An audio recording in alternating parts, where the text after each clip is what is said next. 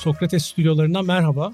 Video podcast serisi olarak Sinan Güler'le Soyunma Odası'na hoş geldiniz. Esasında bugün benim için çok heyecanlı ve yeni bir sürecin başlangıcı. Geçtiğimiz hafta içerisinde basketbola parke tarafına emekliliğimi duyurduğumuz bugünlerde esas Sokrates'le birlikte podcastlere yeniden başlıyoruz ve yeni dönemde en önemli hedeflerinden bir tanesi ilham veren sporcularla onların hikayelerini dinlemek ve sizlerle paylaşabilmek. Bugün Ahmet Uysal'la beraberiz. Ahmet Uysal 1972 yılında Adana'da doğdu. Robert Kolej'de lise hayatını tamamladıktan sonra İTÜ İnşaat Mühendisliği üstü Boston College'da finans yüksek lisansı yaptı. Washington DC'de Bechtel firmasında 3 sene çalıştıktan sonra 2000 yılından bugüne Türkiye'de yaşıyor. TEGEV ve eğitimi desteklemek için maraton koşularına katılıyor. 2017 yılında Kuzey Kutbu Maratonu'nu koşan ilk Türk oldu. 2018 yılında TEGE ve bağış toplamak adına Artvin'den Fethiye'ye 57 günde 1600 kilometre koştu. Bu sürecin sadece 11 günü dinlendiğinde söylemem gerek. Ahmet abi hoş geldin ve senin hikayeni dinleyeceğimiz için çok heyecanlıyım ben. Hoş bulduk. Ben de burada yanında olduğum için çok heyecanlıyım. Gururluyum. Çok tebrik ediyorum. Çok çok sağ olun. Her şeyden önce şimdi koşuyla alakalı farklı farklı hikayeler okuyabiliyoruz, duyabiliyoruz ve özünde baktığında belli bir noktadan sonra işte 30 yaşını geçen bir sürü birey hayata dair hırslarını, arzularını, iştahını böyle yönlendirebilmek adına biraz daha o rekabetçi bir dünyayı kendi içinde benliğiyle yaşayabilmek adına koşmayı tercih edebiliyor. Triatlon sporu, koşu ve maraton ve sokakta koşulan şeyler böyle sanki benliği ve dinginliği bir arada taşıyan ortamlar gibi geliyor. Koşmanın paylaşımcı bir etkiye ve insanlara destek ortamlarını yaratmaya, hatta dünyayı ve insanları daha iyi olmaya itebileceğini ne zaman keşfettin? Evet ilk maratonumu 2003 yılında koştum aslında aşağı yukarı 20 yıl olacak yakında. Ve dediğin gibi yani koşmak benim biraz kendimi bulduğum, kendimi dinlediğim, kendimi dinlendirdiğim bir alanda aslında. Ve tabii ki aslında kendime iyi bakmama da vesile olan bir şey. Yani daha da çok yaptıkça kendime daha iyi bakmayı öğreniyorum, daha iyi beslenmeyi öğreniyorum, daha iyi dinlenmeyi de öğreniyorum. Ama kendime vakit ayırmış da oluyorum. Hı hı soruna yönelik cevabım da şöyle olabilir. Evet insanlar özellikle son yıllarda koşullarını bir iyilik projeleriyle birleştirmeye başladılar. Bir takım çağrılar e, yapmaya başladılar. Bu, buna yönelik çok güzel oluşumlar Türkiye'de de var. Ve ben de bunlar kanalıyla bir dolu arkadaşımın projesine bağışta destekçi de oldum.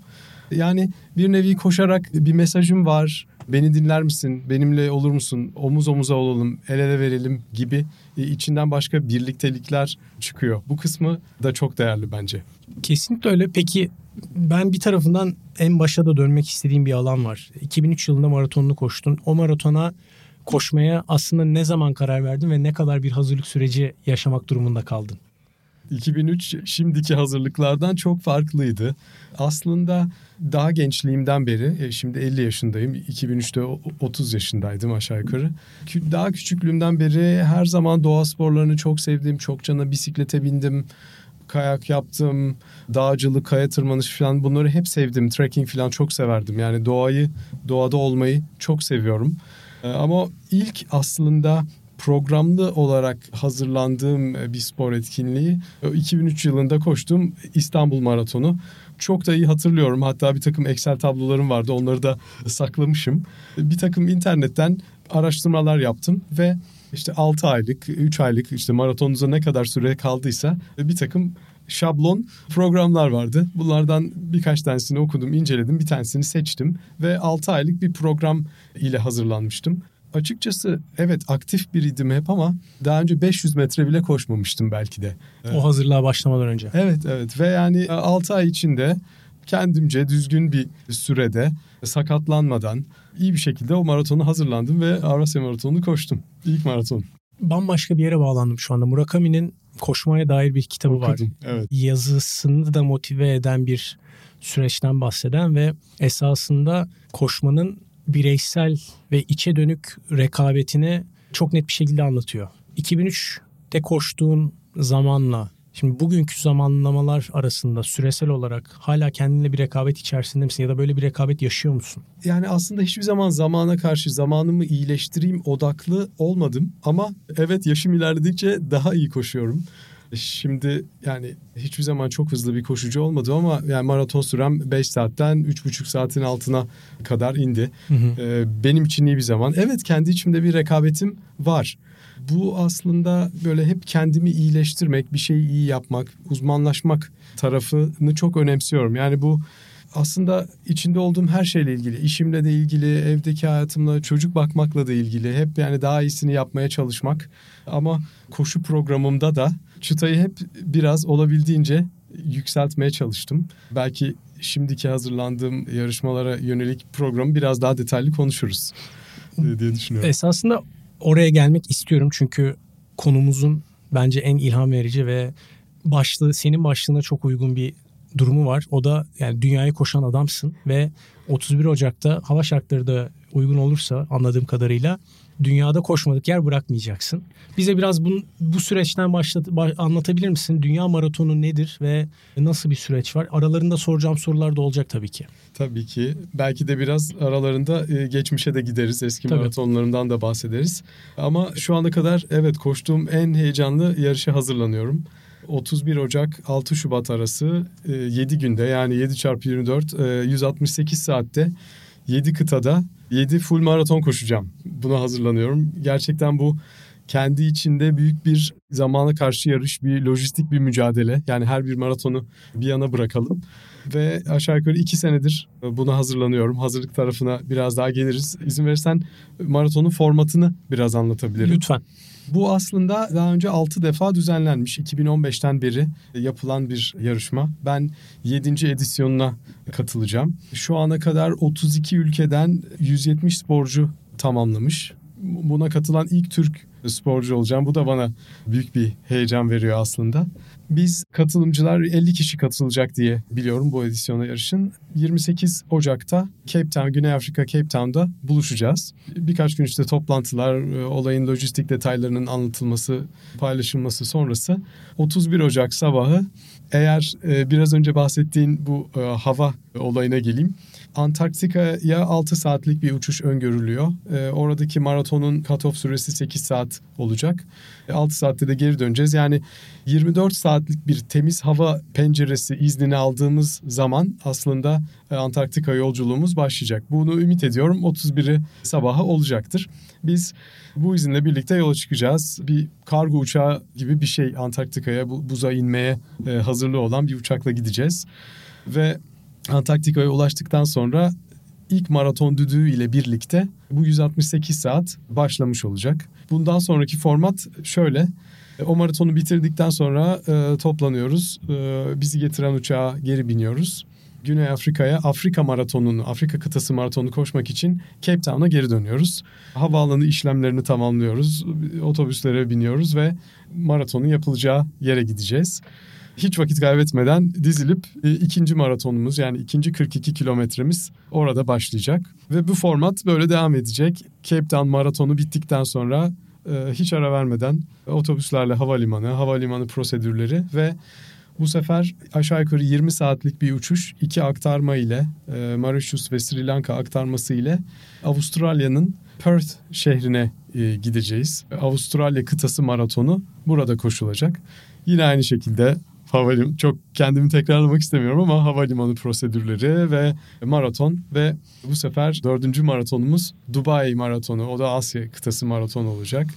Devam ediyorum. Beşinci maratonumuz e, Avrupa kıtası maratonu için Madrid'e eski e, yarama Formula 1 pistinde koşulacak bu yarış. Oradan Güney Amerika kıtası maratonu için Brezilya'nın Fortaleza şehrine uçacağız. Ve yedinci maratonumuzda 6 Şubat'ta Kuzey Amerika kıtası maratonu Miami şehrinde olacak.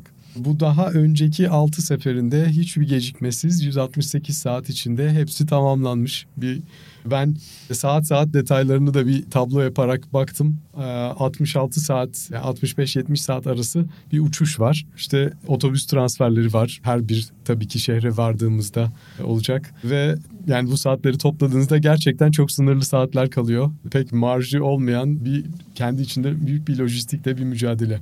Yani birincisi zaten o kargo uçağını düşündüm. İlk Sayit Tosyalı'ya buradan selam olsun. TGV Genel Müdürü'yle senin hikayeni konuşmaya başladığımızda hani konuk olarak gelebiliyor muyuz gibi bir soruyla karşı ben kendim sordum yani. Çünkü çok izlemesi acayip bir süreç. Videoyu izleyenler şu an görmüştür. Böyle ağzım çenem düştü, gözlerim fal taşı gibi açıldı. Hikayeyi düşündüm yani işte Antarktika'ya indiğinizde saat süre başlıyor diyorsun. Yani 168 saat orada başladığı noktada her şeyin mükemmel gideceği bir süreç aslında tek başına total bir süreç. Sadece öyle gittim oraya geldim o oldu bu oldu değil de hepsi bir arada şey olacak. Tahminimce toplamında aslında 35 saatlik bir koşu planladığın bir ortam var. 5 saat civarı bir ortalama düşünürsek onun geri kalanında uyku düzenin nasıl besleneceksiniz? Sadece uçakta mı besleniyorsunuz? Oluyor bitiyor. Ee, başladığınız yer havaalanında mı bitiyor yarış sonra? Böyle farklı farklı sorular geliyor. Burayı buraları heyecanla izlemek ve aslında o süreci sen yaşarken merak etmek istiyorum bir tarafından ama buradaki en önemli merak ettiğim konu aslında eksi 10 civarı bir ısıda başlayacaksın koşmaya ve ondan sonraki koşu muhtemelen biraz yani artı 30'lara artı 20'lere çıkan bir şey olacak. Buradaki değişikliği nasıl öngörüyorsun? Bununla alakalı özel bir çalışma yaptın mı? Evet. Evet hava durumu e, gerçekten de maratonlar arası ısı değişiklikleri ve birkaç kere çok var. Ve dediğin gibi ilk maratonumuz tabii ki havayı öngöremiyorum ama ortalamalara baktığımda eksi 10, eksi 20 civarı bir ısıda koşulacağını düşünüyorum. 2020 yılındaki yani bundan önceki en son e, yarışma e, koşulduğunda Antarktika Maratonu eksi 25'te koşulmuş. Buna yönelik hazırlıklıyım. 2017 yılında Kuzey Kutbu Maratonu'nu koştum. Yine TEGEV yararına koşmuştum. Siirt Pervari öğrenim birimimiz için e, bağış toplamak için yola çıkmıştım. Yani o, o çocukların temiz kalpleri beni oralara kadar taşırdı. O, o maratonu bitirtti. Orada eksi 55 derecede koşmuştum. Dolayısıyla soğuğa e, hazırlıklıyım. Soğuğu çok seviyorum. E, Adana'da olduğuma bakmayın. E, soğukla aram iyi, dağlarla aram e, çok iyi. E, ona yönelik antrenman o zaman çok yapmıştım. Hı hı. Hatta Kars'a Çıldır Gölü'ne gittim. Donmuş e, halinde işte kramponlarımla, çivili ayakkabılarımla koşmuştum Kuzey Kutbu Maratonu'nu. Orada birkaç antrenman yaptım kendimi ve ayakkabıları, kıyafetimi falan denemek için. Yani o, o tecrübe cebimde. Antarktika Kuzey Kutbu'na kıyasla eksi 25 hava epey daha, daha ılıman olacak. evet. O, o, ona yönelik hazırlıklıyım. Ama tabii ki e, şuna hazırlanmak çok zor. Yani burada her bir maraton arası bazen işte bazı maraton arası 12 saat olacak. Kimisi arası 20-25 saat olacak. Yani uçuşlarda geçen süreler bunlar. Hı hı. Oralarda benim dinlenmem, beslenmem, başka e, ihtiyaçlarım varsa onları gidermem. Yani e, kişisel bakım veya umarım herhangi bir sakatlık veya yorgunluk e, o, o şekilde geçirmeyeceğimi ümit ediyorum ama e, yani aradaki zamanları çok iyi kullanmayı planlamak, çalışmak, onlara yönelik de antrenman yapmak gerekecek. Ama hava olayı ilk maratonda eksi 20 olsun hadi varsayalım. E, ikinci maratonumuzda artı 25-30 derece gibi bir havada koşulacak. Ve ilk iki birincinin bitişi ve ikincinin başlayışı arası muhtemelen 10 saat civarı 12 saat civarı bir süre olacak. Çok kısa bir sürede büyük bir hava şoku geçireceğim. Çok ciddi bir recovery zamanı da ihtiyacın olacak o noktada haliyle. Evet. Bu arada hiç aklıma gelmemişken şu an şey oldu. Rakım değişikliği ne boyutta olacak? Yani sıfırdasın Antarktika'da sıfırda yaptığını tahmin ediyorum ama işte Cape Town dedin, Madrid dedin. Toplam rakım farkın ne? Çok fazla değil aslında. Ha, Antarktika'da birkaç yüz metredeyiz. Hı hı. Daha sonra birkaç maratonu deniz seviyesinde koşacağız. Bu Cape Town, Avustralya, e, Dubai, Dubai ve e, Miami. Miami ve Brezilya hatta. Brezilya'da okey. Evet bir tek Madrid'de bin metreye yakın bir e, bir rakım olduğunu biliyorum. Bir de aslında diğer yani altı maraton aşağı yukarı düz şartlarda koşulacak. Hı hı. tabii ki Antarktika'da zemin problematik çünkü bu buz kar olabilir ve bazı adımlarınızda işte dizinize kadar gömülüyorsunuz. Bazılarında çok sert bir buzla karşılaşıyorsunuz. Hı hı. Yani orası farklı bir mücadele elbette. Ama bir de 5. maraton e, Madrid maratonunda epey bir iniş çıkışlar da var o pistte. Hı hı. E, aslında asfalt çok güzel bir pistte koşacağımızı e, düşünebiliriz ama hem 5. maraton olması yani birikmiş yorgunluk. Yıpranmanın çok olduğu, laktik asitin çok biriktiği bir anda. Evet, evet, evet. Yani bunların hepsini öğrenmem, iyi çalışmam gerekti. Yani ilk maratonumda mesela laktik asit vesaire hiç önemsediğim bir konu değildi. Hatta yıllar içinde çok maraton koştum ama bu sefer işe çok daha bilimsel yaklaştım. E, iki senedir işin sağlık yönünü de iyi bilen bir koçla çalışıyorum. Eski bir atlet kendisi de ve beni hem işin bilimsel tarafını öğrete öğrete e, çoksa çokça zamanımız da oldu. Hazırlandım hem de biraz önce bahsettiğim gibi bu laktik asit veya işte yani işin total recovery dinlenme ve tekrar iyileşme tarafı çok önemli. Peki 10 saatin var. Antarktika bitti. Cape Town'a gidiyorsun. O toparlanma süreci için checklistindeki ilk madde ne? evet. Öncelikle e, hidrasyon yani öncelikle sıvı kaybımı tekrar yerine koyacağım. Aslında bunu yarış sırasında da yapıyor olacağım. Beslenme. Bu arada bütün maratonlar için e, bu maraton sırasında tükettiğimiz besinleri ve özel bir sıvılar var ise bunları kendimiz götürüyoruz. Ama Tabii koşu ki, sırasındakine. Koşu sırasındaki. Diğer dışarıdakileri e, e, etkinliği organize edenler temin ediyorlar evet, diye. Tüm Zaten uçakta verecekler. Tüm öğünler uçakta. Okay. evet tüm öğünler uçakta. Evet sıcak yemek yiyebileceğiz yani. Hı hı.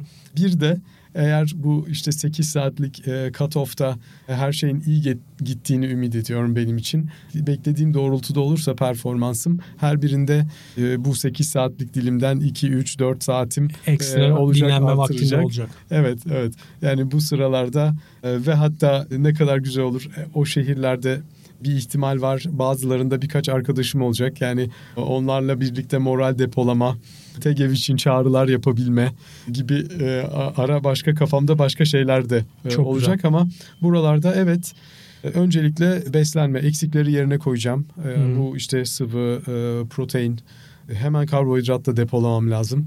E, bunlara yönelik çok detaylı hazırlığım olacak.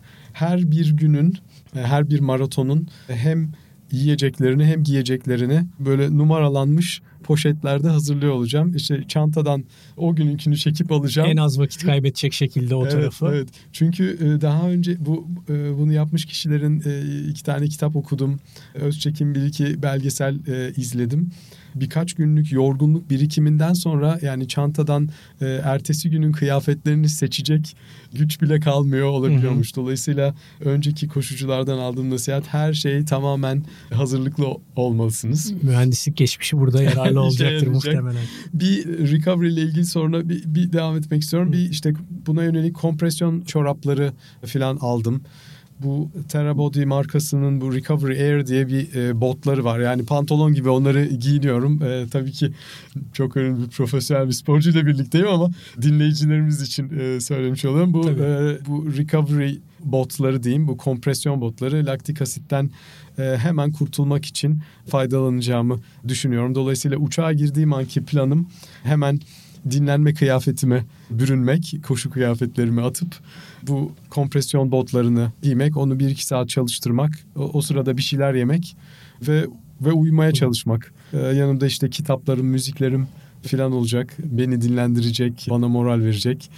Ve rutinim bu şekilde olacak ve umarım uyuyabileceğim biraz. Çünkü uyku çok çok değerli bir parçası e, recovery'nin.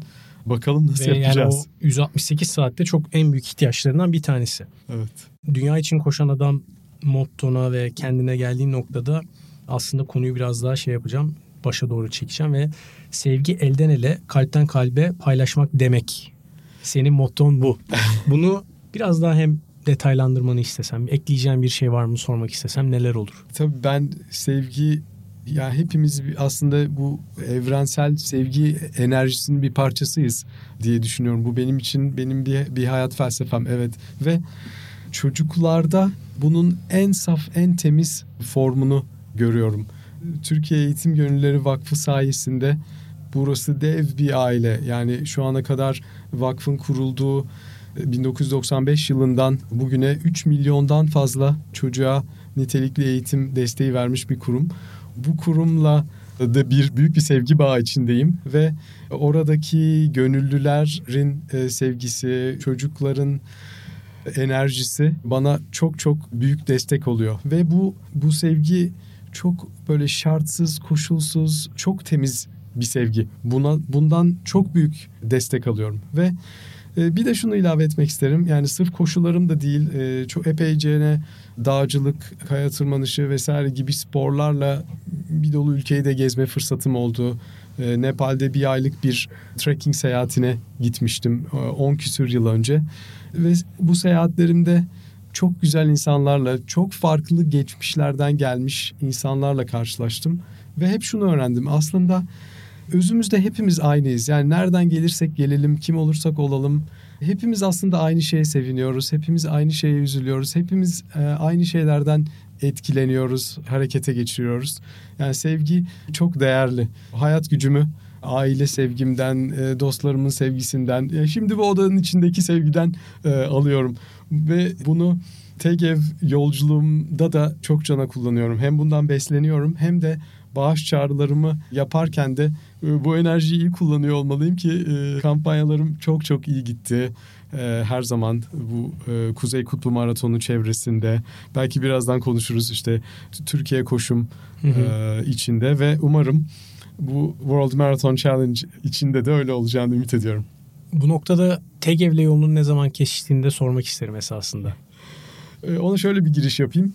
Hayallerimle yaşıyorum aslında. Hep hayallerimin peşinde koşuyorum. Bir böyle hayallerimin listesi var. Böyle çok küçüklüğümden beri yaptığım ve e, bir ara aslında o bir, bir not defterim var. Orada yazmışım ilkokuldayken.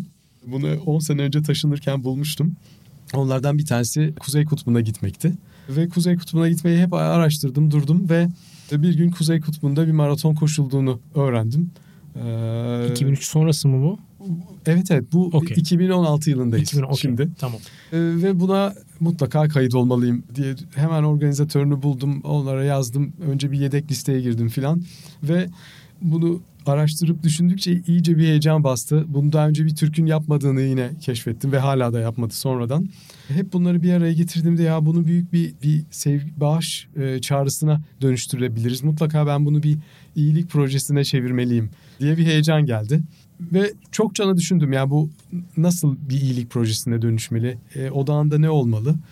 Ben küçüklüğümden beri çok okunan yani gerçekten evde böyle her odada kitap e, yığınları olan e, bir evde büyüdüm. Eğitim ailede e, en, en büyük değerdi. Yani bizlerin eğitimi için en büyük öncelikti ablamla benim. Ve bu eğitim olmalı diye düşünüyordum. Ve çocuk çocukları çok seviyorum. Şimdi üç tane çocuğum var. Ben de bir çocuğum aslında. Ve bu çocuk eğitim bir araya gelince Tabii Türkiye'de yine çok çok güzel, çok değerli vakıflar var ama hemen karşıma Türkiye Eğitim Gönülleri Vakfı geldi. Bir randevu aldım. Gittim onlara projemi anlattım. Ya bu çılgın adam bunu yapabilecek mi acaba e, diye muhtemelen beni dinlediler ama onlar da sevgiyle kapılarını açtılar ve bir proje kurguladık. E, Siirt Pervari Öğrenim Biriminin e, giderlerini üstlenmek üzere bir bağış kampanyası planladık ve TEGEV yolculuğum böyle başladı ve Kuzey Kutbu. Ve Kuzey Kutbu evet ve Kuzey ve Kutbu. Kuzey Kutbu. Ee, Amerika'da bir tanıdığım senin gelecek ay çıkacağın yola benzer olarak 7 kıtada 7 tane ultramaraton koştu. Aynı süreç içerisinde değil öyle bir noktada değil ama Antarktika'da yanlış hatırlamıyorsam 100 kilometrelik bir maraton koştu ve şeyi hatırlıyorum ben YouTube videosunda böyle bir daire halinde koşuyor neredeyse ve manzara da hiç değişmiyordu. Yani öyle bir aslında neredeyse başka bir gezegene gidiyor gibisin ama aynı zamanda demin senin bahsettiğin gibi aynı gezegenin insanı olarak, varlığı olarak çok farklı bir tecrübeye çıkıyorsun. Kuzey Kutbu'na bu hayalini gerçekleştirdiğin noktada beklentilerinin içerisinde böyle işte beklentilerimi karşıladı ya da beklentilerimi karşılamadı dediğim böyle artı eksisi olduğunu düşündüğüm bir tartı oldu mu? Orada bir, bir hikayeler çıktı mı? Elbette yani inanılmaz heyecanlı günlerde onlar. Hı hı. Yani hala her düşündüğümde o anı geri çağırabiliyorum. Bir kere ilk indiğime e, gittiğimizi hatırlıyorum. Yani çok güzel bir yolculuktu. Norveç'e gittim. E, Oslo'dan e, aktarma yaptım. Bir e, Tromsø. Sonra Svalbard e, adasına gittim. En, en kuzeydeki yerleşim e, sanıyorum 68. paralel oluyor. Hı hı. Bütün yarışmacılar orada bir araya geldi. Ve yine bu World Marathon Challenge için olacağı gibi e, yarış briefinglerinden sonra biz Kuzey Kutbu'na hareket ettik. Bu sefer gemiyle mi? Uçakla gittik. Uçakla gittiniz evet, okay. Evet bu sefer e, epey daha yakındaydık. E, sanıyorum 3 saatlik bir yolculuktu. Ve e, çok da yukarıdan da gitmedik. Yani böyle hep çok güzel gözlemleyebildim dünyayı. Neredeyse yani o bir hayalim zaten belki konuşmamızın bir yerinde gelir. Yani o dünyanın eğimini hissedebildiğim bir yolculuk gibi geldi bana. Ve dünyanın tepesi çok fantastik bir yer. Yani bir kere Kuzey Kutbu yani tabii ki hepimiz biliyoruz bir kıta değil, e, bir buz parçası. Ama öyle büyük bir buz parçası ki Türkiye'nin e, sanıyorum 15 katı falan gibi 12 milyon kilometre karelik bu, dev buz parçaları e, kışın birleşiyorlar hı hı. ve dev bir işte Türkiye'nin 15 katı kadar veya Amerika kadar bir yer oluyor. Sonra da tekrar işte baharla birlikte bu buz yaza gelirken bu buz parçaları tekrar ayrılıyorlar. Biz Nisan ayının ortasında gitmiştik. 24 saat gün ışığı vardı. Güneş böyle şu seviyede etrafımızda 3 gün döndü. 360 derece nereye bakarsanız bakın sonsuz bir beyazlık. Yani inanılmaz rüyalı çok çok fantastik bir yerdi. Yani maratonu koşup bitirdikten sonra yani heyecandan etrafı araştırdım. Gerçi çok uzaklara gitmemiz e, yasaktı çünkü kutup ayları var hmm. ve aynı zamanda yani sesle bile o doğaya zarar vermememiz lazım ve e, çok iyi yönetilen bir kamptaydık ama yani bir de çok heyecanlıydım. Elimde bir elimde TG bayrağı, bir elimde Türk bayrağı. Onları böyle her yerde de saplayıp videolar, fotoğraflar çektim. E, gerçekten hayatımın en en özel yolculuğuydu. Ve şimdi ona e, güney tam güney kutbunda olmayacağım bu sefer. Hani 90 derece kuzeye gittim. E, Antarktika maratonunu koşacağımız yer o kıtada güney kutbuna bir, bir mesafede bir yer. Tam e, 90 derece güneye gitmeyeceğim ama galiba e, götürmüyorlardı değil mi? Araştırma dışında gidebil gidilebiliyor mu? E, evet özel izinlerle gidilebiliyor. Hı. Evet. Ama zaten bizim formatımız Değil. E, ona izin vermiyor. Belki bir gün o hayalde gerçekleşir. Ne güzel olur. Yani eğitim odaklı şey yaptığınızda muhtemelen tahminimce katılan diğer 49 katılımcı da farklı farkındalığı hmm. öne plan, ön plana çıkarmak için yani biliyorum evet keyif için bunu yapmak istiyorsan başlayabilirsin neden olmasın ama böyle büyük gezegeni kapsayacak bir yola çıkarken tabii ki de etrafındaki insanları ve komüniteyi bir şekilde işin içerisine dahil etmek gerekiyor. Şimdi kariyerine dair hayatında bazı şeyleri dışarıda da konuştuk. Bugün yaptığın işleri de konuştuk. Özünde kurumsal hayatın içerisinde yaptıklarını düşündüğümde de ve başarıyla başarısızlık arasındaki dengeyi sevgiyle beraber eşleştirebileceğin alanlar olduğuna da inanıyorum. Çünkü demin söylediklerine yola çıkarak şey yapıyorum. Hepimiz bu dünyada hani evet belki farklı problemlerimiz var. Evet belki farklı kazanımlarımız var ama özünde sevindiğimiz ve üzüldüğümüz şeyler bir noktada aynı spektrumda ortaya çıkıyor ve benzer şeyleri yakalayabiliyoruz. Bu noktada her sporcuya soruyorum ve aslında profesyonel sporculara sorduğumda almak istediğim konular genelde böyle kupalarla daha manevi başarıları bir araya getirdiğim noktada sen bence çok daha ulvi bir şeyin içerisindesin, ulvi bir yolun içerisindesin. Bu noktada başarıyı nasıl tanımlarsın diye sormak isterim. Teşekkür ederim. Ee, evet yani hepimiz bir, bir yolculuktayız aslında evet ve ben kendi yolculuğumu bir mutluluk yolculuğu olarak görüyorum aslında. Yani yaptığım her şeyin içinde bir mutluluk arıyorum. Mutlu olmaya çalışıyorum. Kendim için ve etrafındakiler için faydalı olmaya çalışıyorum. Ee, baş, başkasının mutluluğunun içinde e, bir payım olsun istiyorum. Bunu yapmaya çalışıyorum. Bunu ve bunu açık yüreklilikle, sevgiyle, hoşgörüyle yapmaya çalışıyorum her zaman. Bunu bir biraz daha başarıya evirirsek aslında benim için başarı elimden gelenin en iyisini yapmaya çalışmak benim için bir başarı oluyor. Yani bunun için ama bu kolay bir yolculuk değil. Bunun için çok çalışıyorum. Hı hı. Ee, evet yani yaptığım hiçbir şeyde sizin gibi zirveler yakalamadım. Yani bir milli sporculuk, gerçekten herkese örnek olabilecek bir kariyer. Bunlar bambaşka zirveler ama e, herkes için de aslında başarı farklı. Ben de kendi hayatımda, kendi şartlarımda, amatör sporculuk hayatımda hep elimden gelenin en iyisini yapmaya çalıştım. Bu benim için aslında en büyük başarı bu oldu.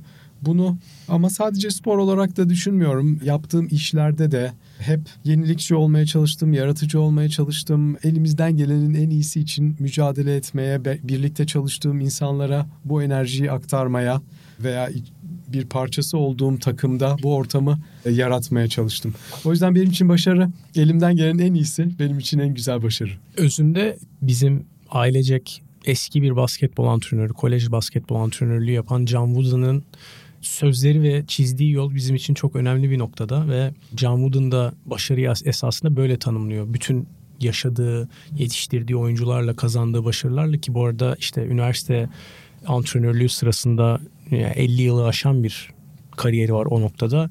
5 sene üst üste ülke şampiyonu olmuş. Ee, onun içerisinde namalip şampiyonluk yakalamış ve aslında materyal olarak bir sürü başarıya ulaşmış ama materyal başarıya ulaşmak için bireysel çabanın, günlük çabanın ne kadar önemli olduğunu ve o çabayı gösterme iştahının bile aslında başarıya yol açtığını anlatan bir hikayesi var. Ve bu noktada şeyi de net bir şekilde görüyorum. Yani esasında birbirini besleyen bir hayat yaşıyorsun.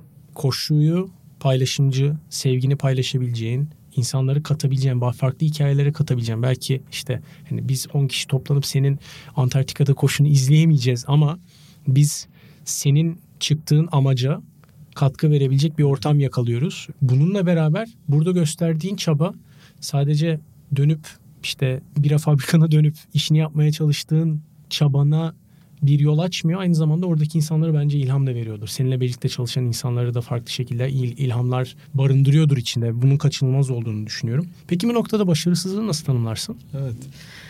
Başarısızlık ile ilgili şöyle düşünüyorum. Yani her birimizin yaptığı işte ya bu iş olsun, özel hayatımız olsun veya hobilerimiz, e, benim spor hayatım olsun. E, her zaman dışsal faktörler de var tabii ki. Yani her şey bizim elimizde değil. Hı hı. Ve elimizden gelenin en iyisini denediğimizde de tam hedeflediğimiz yere ulaşmayabiliriz. Ve bu aslında birçok kişinin bakış açısında veya bazılarının bakış açısında başarısızlık olabilir. Ama yani evet başarısızlığı o zaman bu şekilde tanıyor, tanımlayabilirim. Hedefe, öngörülen hedefe ulaşamamak. Ama aslında ben bunu kendi adıma böyle görmüyorum. Çünkü ben elimden gelenin en iyisini yaptıysam aslında hiçbir şey kaybetmedim. Mutlaka kazandım. Evet o hedefe o odak için ulaşılamamış olabilir. Ama düştüğüm yerden yeniden kalkarım. Daha iyisini yaparım. Bu işte de olabilir. Bir maratonda da olabilir. Daha hızlı koşmaya çalıştım. Süremi iyileştirmeye çalıştım. Olmadı. Ama mutlaka bir şeyler öğrenmişimdir diye düşünüyorum. Burada bence bireysel sporcuların takım sporlarına hatta yani aslında endurance sporu dayanıklılık sporunun içerisinde olduğundan dolayı takım sporlarına ve aslında müsabaka sporlarına mesaj olabilecek şöyle bir şey barındırıyorsun. Biz çok sayıda maç yapıyoruz. Kazanması kaybetmesi aslında net başarı ve başarısızlık hissiyatı olabilecek şeyler barındırıyor. Ama sen sürecin parçası olarak dayanıklılık sporunun içerisinde düştüğünde ayağa kalkmanın neler getirdiğini de çok çok net bir şekilde anlatıyorsun. Biz bu kaybetme süreçlerinde düşüşlerimiz biraz daha fazla olduğundan dolayı söylediğim mesajın çok önemli olduğuna inanıyorum ben. Ve buradan yaptığın sporun yalnızlığına gelmek istiyorum biraz da.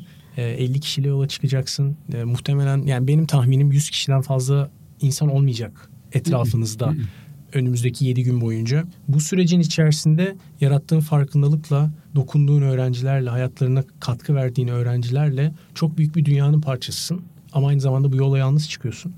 Buradaki dengeyi nasıl kuruyorsun? Evet, bu World Marathon Challenge'da 50 katılımcı ve 30 kişilik aşağı yukarı bir destek ekibi. Muhtemelen bu, bu 80 kişi benim 7 gün e, içindeki e, yol arkadaşlarım e, olacaklar ve belki daha sonrasında da aslında e, kimisi. E, koşmanın bireysel tarafı benim aslında çok hoşuma gidiyor. Yani yalnız da yapılabiliyor olması. Yani bu arada aslında e, dünyanın her bir tarafında ve İstanbul'da da çokça koşu kulüpleri var. İnsanlar beraber koşmayı çok da seviyorlar.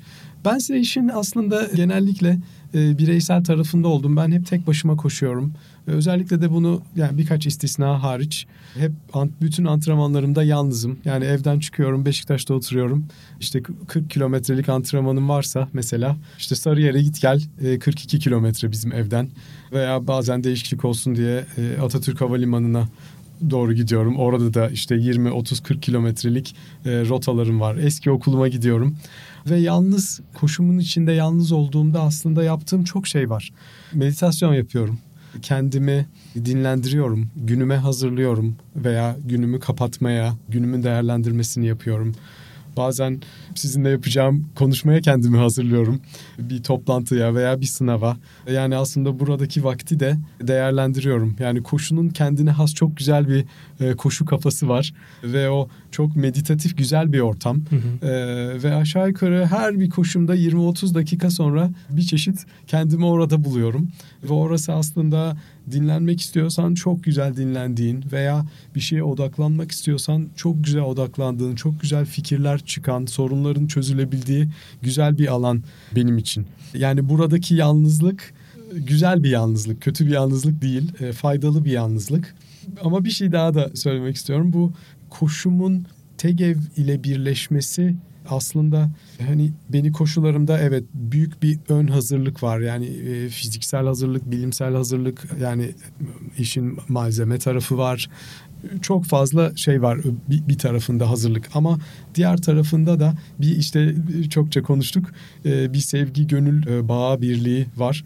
Mesela bunu koşularda çok yaşadım. Çünkü işte Türkiye koşusu büyük bir e, dayanıklılık mücadelesiydi benim için. 1650 kilometre gün aşırı 20 30 60 70 bazı günler kilometreler koşmak.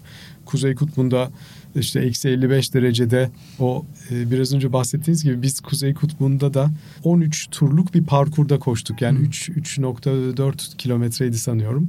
13 kere döndük. Güvenlik çadırına giriyordum mesela. Ve ceplerimde Siirt Pervalili e, çocukların veya TGV'nin başka birimlerinden çocukların yazdığı mektuplar vardı. O yalnız değildim mesela. O mektuplar, o çocuklar benleydi. Kimisini çıkarıp böyle e, güvenlik çadırındaki yanımdaki insanlara okuyordum. Hı hı. Yani o, o mesajlar beni taşıyordu, güçlendiriyordu. Yani yalnızlığın içinde e, evet tek başıma gibiyim ama aslında bu mücadeleyi beraber veriyoruz. Bu yolculukta beraberiz. Süper gerçekten ve gel, yani fazlasıyla imreniyorum. TGV'deki en çok hoşuma giden şeylerden bir tanesi hem o mesajların kendisi hem de katıldığımız etkinliklerde ben de görüyorum. Seneler sonrasında işte bize resim arkadaşlarımızın, öğrencilerin yaptığı resimler ulaşıyor bir şekilde. Onları görebiliyor olmak gerçekten aslında verdiğimiz katkının, yap, yarattığımız etkinin ne kadar fiziksel olabildiğini de gösteriyor bir tarafından.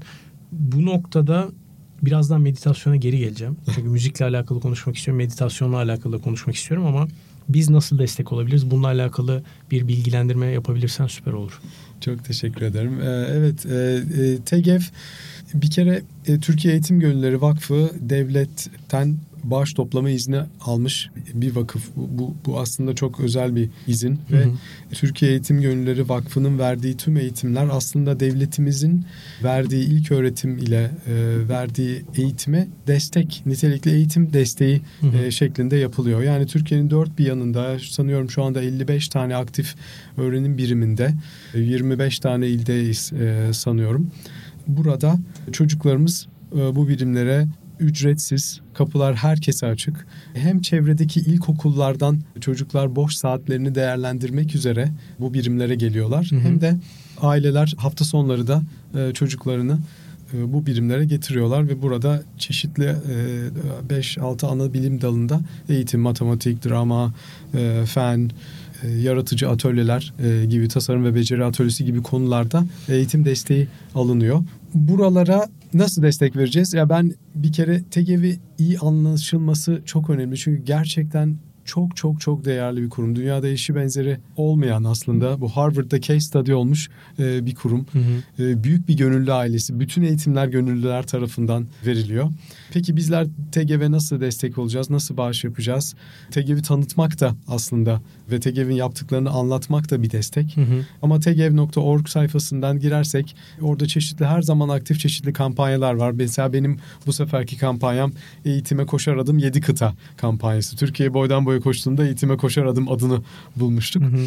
Bu kampanyanın mikro sitesine yani tgev.org sayfasının içindeki bulunan siteye gidilirse e, bağış linkleri var ve kredi kartıyla veya işte burada hesap numaraları var. E, buraya bağış yapmak çok kolay. Birkaç dakikada bu bağışlar yapılabilir ve TGEV tamamen bütün rakamlarına e, şeffafça ulaşılabilir. Web sitesinden e, geçmişe e, yönelik yani yaptığınız bağışlar nerede nasıl fayda yaratıyor her bir kuruşuna kadar bu da çok değerli. Bunları görmek, incelemek mümkün. Benim çünkü bazı arkadaşlarım soruyorlar. Evet biz bağış yaptık. Bu bağış nerede nasıl kullanılacak gibi. Bu sorular çok değerli ve bence çok önemli. Her zaman sorulmalı bunları öğrenebilir. Esasında bağışçılar. esasında bağışçılığın Türkiye'de çok yeteri kadar anlatılmadığı bir e, sürecin içerisindeyiz. Bugün baktığında hmm. İstanbul Maratonu koşulması ve adım adım ve açık açık gibi derneklerin buradaki yapılan desteklerin şeffaflanabilmesi için gösterdiği çaba çok mühim. Ama aynı zamanda da biz bağışçılıkla tabiri caizse dilenciliğin benzer ortamda değerlendirildiği bir ortam yaşıyoruz. Bu kaçınılmaz. Ama bununla beraber senin hikayen ve bunun çeşitlenebiliyor olması oradaki bağışın nereye gittiğini ölçümleme açısından da çok önemli. Orada dokunduğumuz, etkiyi yarattığımız insanların hem gönüllülerin işlerini en iyi şekilde yapabilmesi adına farklı eğitimler de alıyorlar. Biz de bunun bir parçasıyız. Basketbol için Destek ve Eğitim Vakfı'nın yaptıklarıyla beraber.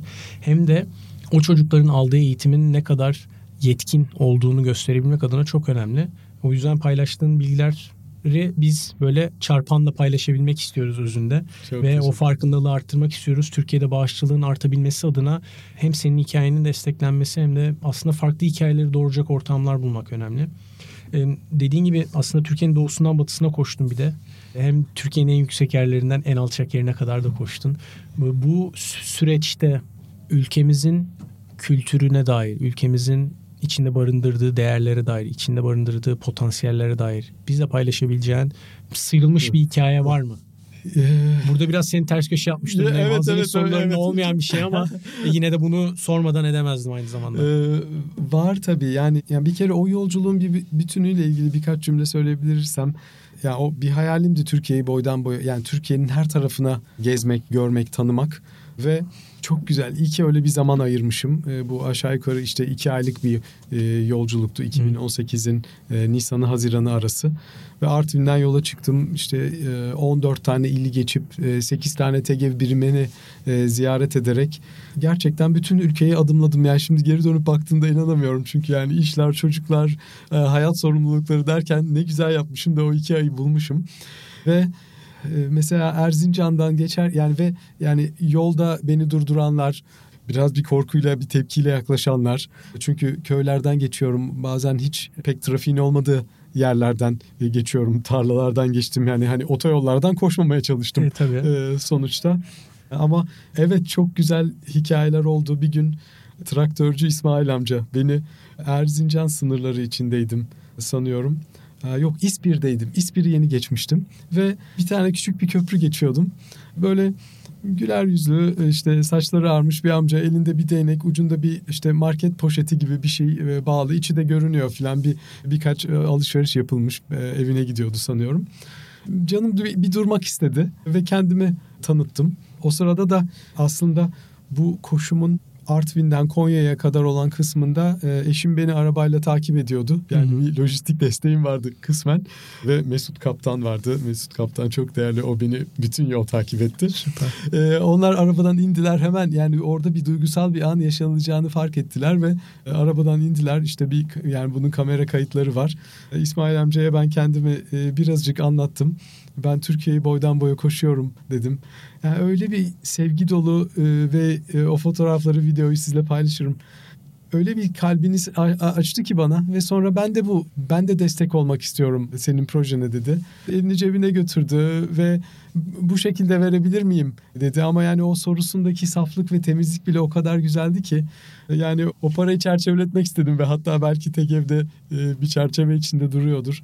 Çok müthiş bir andı. Ara sıra o fotoğraf e, karşıma çıkıyor o günlerin eski dönüm e, fotoğraflarına baktığımda gerçekten çok duygulu, çok heyecanlı, çok mutlu bir andı. Bu ben bu ülkeyi çok seviyorum. Yani bu ülkenin her bir karış toprağını çok seviyorum. Ül- ülkeye çok bağlıyım. Ee, böyle hani böyle bir standart kalıp tabii milliyetçilik e, formatı e, üzerinden değil. Hı hı. E, bu, bu toprakları, bu insanı, geçmişimizi çok seviyorum ve bu ülkede yetişen çocukların her biri bir çiçek, her biri bir pırlanta ve çok güzel bir gelecek olduğuna inanıyorum burada. Bu yüzden de e, aslında TEGEV'in bir parçası olmak bana büyük bir e, heyecan veriyor.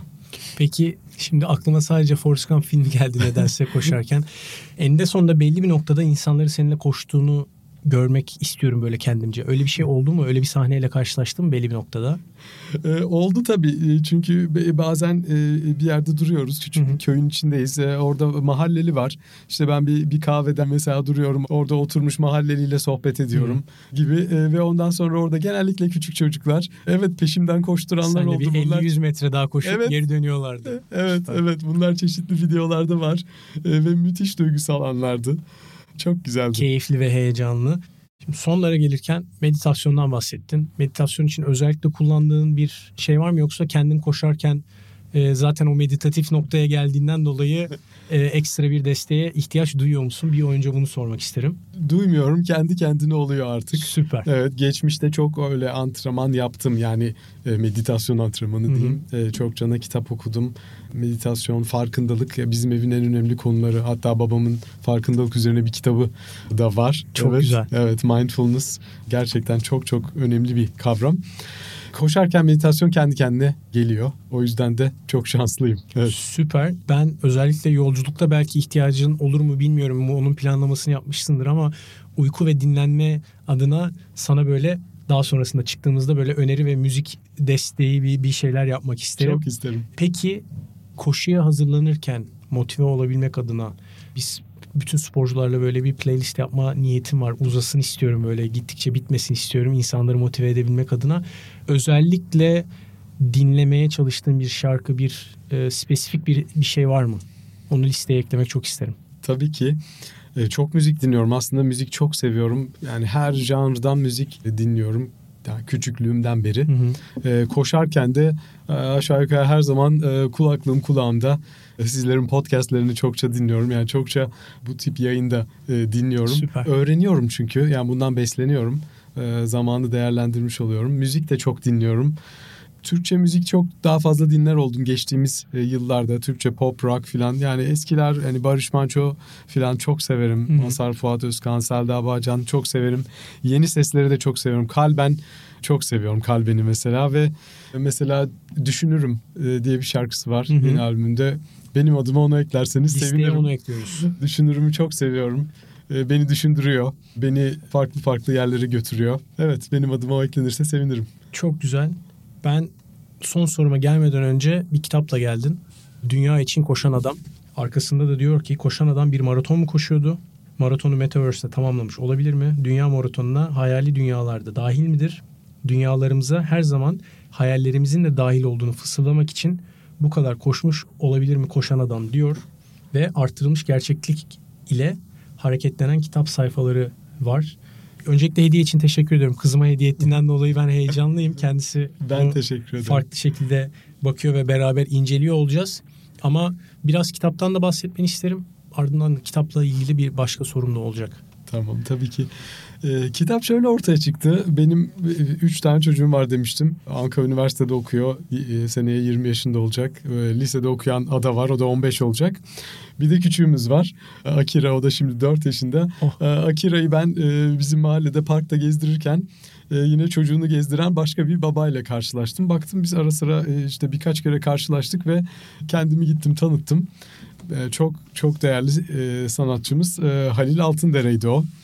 Ve çocuklarımızı gezdirirken çok çok sohbetlerimiz oldu. Kendisini e, çok sevdim. Gerçekten çok değerli bir sanatçı. Çok yaratıcı, müthiş bir insan. Ve o da benim TGV yolculuğumu çok sevdi. Ve koşularım üzerine bana bir gün geldi dedi ki "Ee, Ahmetciğim ben de bu e, senin kampanyana yönelik TGV e, yönelik bir şey yapmak istiyorum. Sana destek olmak istiyorum. Ve bir, bir proje fikri var aklımda. Ne dersin? Dedi ve ben e, çok heyecanlandım. Halicim yani şeref verir seninle el ele bir şey yapmak ve beni bir gün aldı götürdü bir stüdyoda böyle işte bir- birkaç yüz kameraydı sanıyorum böyle 360 derece bir fotoğrafım çekildi. Daha ben bunun en sonunda neye evrileceğini hiç bilmiyordum. E, Ve benim bazı antrenmanlarımda an- antrenmanlarıma geldi işte koşu, koşu formuma falan baktı ve birkaç yani aylar sonra diyeyim. Sonra pek bir şey duymadım yani bundan. Aylar sonra bana hadi Ahmet gel seninle bir şey seyredeceğiz. Bir, büyük bir televizyonu yan çevirebilir miyiz dedi. Ve hemen e, koşa koşa tabii ki dedim ve e, bir NFT hazırlanmıştı. E, aylar süren bir çalışma ve e, dünya için koşan adam oradan çıktı. Halil benim World Marathon Challenge için 7 kıtada çok farklı ortamlarda yapacağım koşuları hayal gücünü de ortaya koyarak bir videoya dönüştürmüş. Bu videoda ben dört mevsimde koşuyorum ve Türkiye'nin çok farklı yerlerinde koşuyorum. Ve işte e, Nemrut'ta koşuyorum. Bu arada videoda iklim değişikliğine yönelik e, mesajlar da var. Çok değer- değerli mesajlar var. Yani kısacık bir videoda e, çok güzel bir anlatım var. Ve en sonunda da yine Halil'in hayal gücüyle dünyadan ışınlanıyorum ve başka bir gezegene gidiyorum ve gelecekte Metaverse'te bitiriyorum bu maratonu. Instagram profilimde yüklü zaten aslında buradan e, izlenilebilir. Ve e, bu bir bağış projesine dönüştü. Bu 5 edisyon olarak bu e, NFT'ler e, satıldı hı hı. ve çok değerli bağışçıları TGV bağış yaptılar. E, sevgili Halil de tüm bu haklarını TGV bağışlamış oldu. Yazarımız Süreyya Evren de bu hikayeyi kaleme aldı ve bu bir çok nefis bir çocuk kitabına dönüştü. Akira'nın benden iki günde bir istediği gece uyku kitabımız. Çünkü bu macera gerçekten daha da rüyalı, daha fantastik bir maceraya dönüşüyor. İçinde çok tatlı güzel mesajlar var ve artılmış gerçeklik bir telefona bir uygulama e, indiriyorsunuz. Bu hmm. ücretsiz herhangi bir reklamı falan da olmayan e, bir uygulama. Bu uygulamayı kitabın çeşitli sayfalarına fotoğraf çeker gibi kameramızı tuttuğumuzda ben e, koşarak hareketleniyorum ve çok çok ilginç bir olay ortaya çıkıyor. Kızımla okumak için heyecanlıyım. Çocuklar için bir kitap önermiş oldun. Biz yetişkinler için bir kitap önerecek olsan adı ne olurdu? Yani Murakami'nin e, koşma üzerine e, kitaplarını ön, önerebilirim. Hı hı. E, evet hadi bugün koşmada kaldığımız bugün için. Koşmadan olsun. olsun. Ve evet. Onu, onu da ben notlara ekliyor olurum. Kapatmadan önce de son sorum. Koşmanın size verdiği en büyük armağan nedir? Ee, koşarak yani yaşadığımı e, hissediyorum. Yani hayat gerçekten çok çok büyük bir hediye ve ben bunu koşarak doya doya yaşıyorum. Koşularım beni çok güzel yerlere götürüyor. Çok güzel insanlarla tanıştırıyor e, ve çok güzel amaçlara hizmet ediyor. O yüzden koşularım sayesinde e, doya doya yaşıyorum. Teşekkür ediyorum. Ahmet abi ben teşekkür ediyorum. Her şeyden önce dayanıklılık sporunu yapsam yapmasam mı diye düşündüğüm bir dönemdeyim. Uzun senelerdir e, triatlon denemek istediğim şeylerden bir tanesi muhtemelen önümüzdeki e, İstanbul yarım maratonuyla maraton dünyasına da bir şekilde bağış bağış amaçlı girme ihtiyacım var gibi geliyor. Ki bu arada beraber olalım dediği noktada TGV'de bir arkadaşımız daha var. Engelli bir e, arkadaşımız. Şu an ismi aklıma gelmediği için ben sonra ona, onu tekrardan paylaşacağım. Ona da koşu sözüm var esasında. Birlikte koşmak o yüzden Mükemmel. çok keyifli olur. Çok heyecanlı. Ee, Sait abiye buradan TGV'deki bütün gönüllere buradan selam olsun. Çok teşekkür ediyoruz bize bu birlikteliği e, ortaya çıkardığından dolayı. Instagram'da ahmet.h.uysal kullanıcı adıyla Ahmet abinin hikayesini ve önümüzdeki ay 31 Ocak'ta başlayacak olan koşusunu takip edebilirsiniz. Aynı şekilde TGV'in TGV Instagram adıyla girip bakabilirsiniz. Yeniden destek olmak istiyorsanız da tgev.org.tr'den Eğitime Koşar Adım 7 Kıta adlı özel sekmesinden Ahmet abinin hikayesine ve TGV'e bağış yapabileceğiniz bir şekilde destekler olabilir. Tekrardan çok teşekkür ediyorum. Ben çok bu güzel sohbet ediyorum. için ve Sokrates stüdyolarında yeni sezonumuzun e, ilk bölümünü böylece tamamlamış olduk. Dinlediğiniz için teşekkürler. İlerleyen dönemdeki konuklarla alakalı özellikle dinlemek istediğiniz konuklar olursa, sormak istediğiniz sorular olursa bana da iletebilirsiniz. Konuklarla alakalı da yönlendirmelerinizi bekliyor olacağım. Hepinize teşekkür ederim.